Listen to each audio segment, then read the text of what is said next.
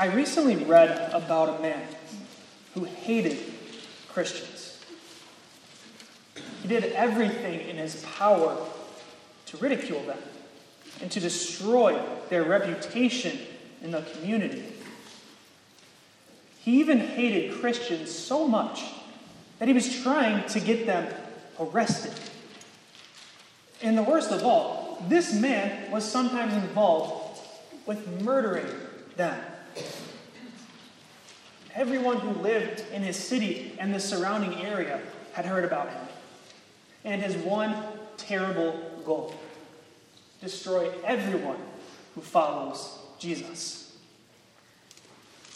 You see, he thought Christians were liars. At one point, he was even traveling around his country, going door to door, hunting down Christians. But one day, his whole life changed. As he was traveling to a distant city to go after the Christians there, Jesus appeared to him. He blinded the man and told him to wait until he was told what to do next. A few days passed, and a man named Ananias, sent by Jesus, came to this man and healed him of his blindness. And as soon as he was healed, he was baptized. Some of you might have guessed it, but the person I'm talking about is the Apostle Paul. He had lived as an enemy of God, but baptism had completely changed his life. And today, we're going to hear about a baptism that we receive. Baptism, the washing that changes your life. Because it creates a new life of repentance in you, and that life is connected to the life of Jesus. When it comes to baptism, Paul was someone who got it. He understood what had happened to him at his baptism. He looks at himself and he sees this disgusting sinner. What a wretched man I am. Who will rescue me from this body that is subject to death? He knew what he deserved. Think about all of the sinful baggage he brought along a murderer, enemy of God. He sees his sin, he feels the guilt. And he cries out, I'm a sinner. I must be rescued. And God brought him just that deliverance. Thanks be to God, who delivers me through Jesus Christ our Lord. From that point on, Paul's whole life changed. Paul would still struggle with sin, but he knew that he could always go back to his deliverer and there he would find forgiveness. That's exactly the message that John the Baptist was preaching in our lesson. Listen again to verse 4. John was preaching a baptism of repentance for the forgiveness of sins. It's all about repentance and forgiveness. When you're baptized, something inside of you changes. Your heart goes from cold, callous stone to a heart of living flesh. You don't want to be God's enemy anymore. But just like Paul, we still continue to struggle with sin even after our baptism. We look at all the ways we sin and we say, What a wretched man I am. If baptism was just a normal washing with water, we wouldn't have any hope of being anything more than wretched sinners. But John tells us what the true power source of baptism is in verse 8 I baptize you with water, but he will baptize you with the Holy Spirit. John knew he was just a man just an instrument that God was using to carry out his work. That's why he wore the camel hair clothing. That's why he ate the meager diet of locusts and honey. He didn't want the attention, but he shined that spotlight onto the Savior, who makes baptism effective by giving something that only he can give the Holy Spirit. The Spirit with whom you were baptized gives you this promise. You are in good standing before God. The Spirit, it's a seal of ownership on you, guaranteeing you all of God's promises. Your sins are forgiven, eternal life is yours. It's like the wristband that you get at the amusement park. If security asks you if you're paid for, all you do is show them that wristband. When God looks at us, He doesn't see a dirtied sinner, but He sees the Spirit, the sign that this one has been cleansed from sin. And because we have this new seal on our hearts, we want to live that life of repentance. We will continue to mess up here on earth. We will keep sinning. But when we do, we get to point back to the one that John preached about, the one more powerful than I. I see my sin, I repent of it, and I turn back to my God, my Savior, who promised me forgiveness in baptism. That's how baptism changes your life. And now you, child of God, get to go back to your dear Father again and again, sorrowful over your sins, but at peace through the promised forgiveness brought to you through the Spirit. So, you have this new life. That's awesome. But this baptismal life is not one that you live all on your own. But this new life, it's connected to a better and different life, the life of Jesus. Once again, Paul got it. Just listen to how he describes his connection to Christ at baptism. Or don't you know that all of us who were baptized into Christ Jesus were baptized into his death? We were therefore buried with him through baptism into death in order that just as Christ was raised from the dead through the glory of the Father, we too may live a new life. There it is.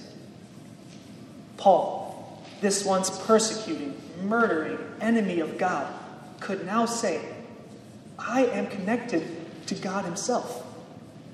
And that bridge between Paul and Jesus was that special washing of baptism. And notice, Paul didn't say, I was baptized into Christ Jesus, but we have been baptized into Christ Jesus. This means that you and me, we have been connected to the life of Christ, including that baptism we read about for today. At this point, you might be thinking to yourself, well, why was Jesus baptized? I know why I need it. I'm that wretched sinner that needs that new life of repentance. But Jesus, he lived a perfect life. So he didn't need this washing to create a new life of repentance. So Jesus didn't need to be baptized.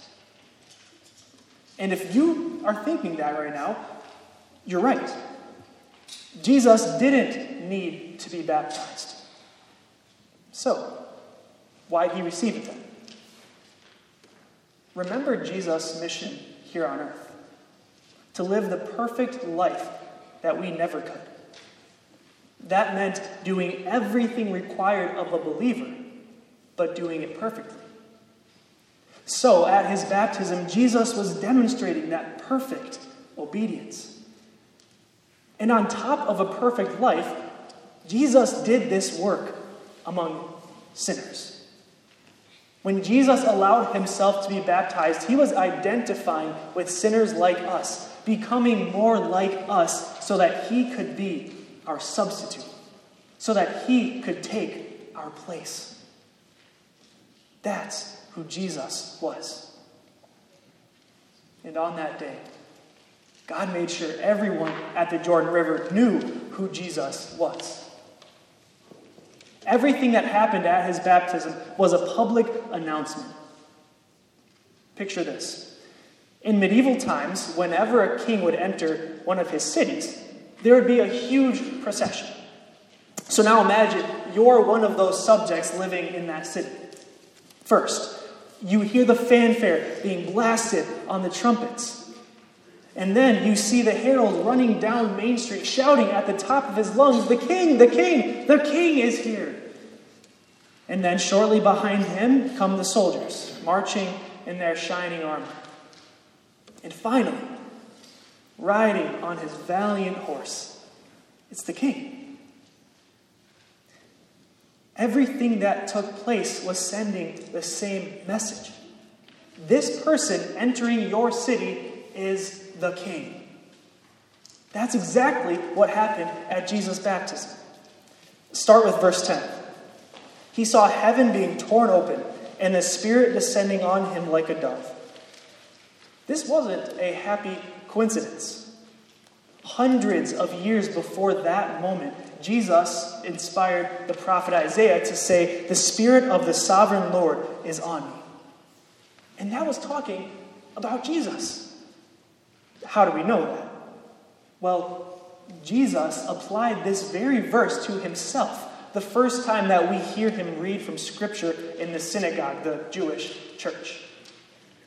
And if you were to go look at Isaiah chapter 61, where that verse came from, you'd find this description of the servant and everything he had come to do free captives, bring comfort. Yeah, that's exactly what Jesus came to do. He was that promised Messiah that God's people had been waiting for. And the Spirit descending on him was making just that point. This is my servant, your Savior. Now put yourself in the shoes of some of those people at the Jordan River that day. Seeing heaven torn open and the Spirit descending would be enough to blow my mind, at least for the next week.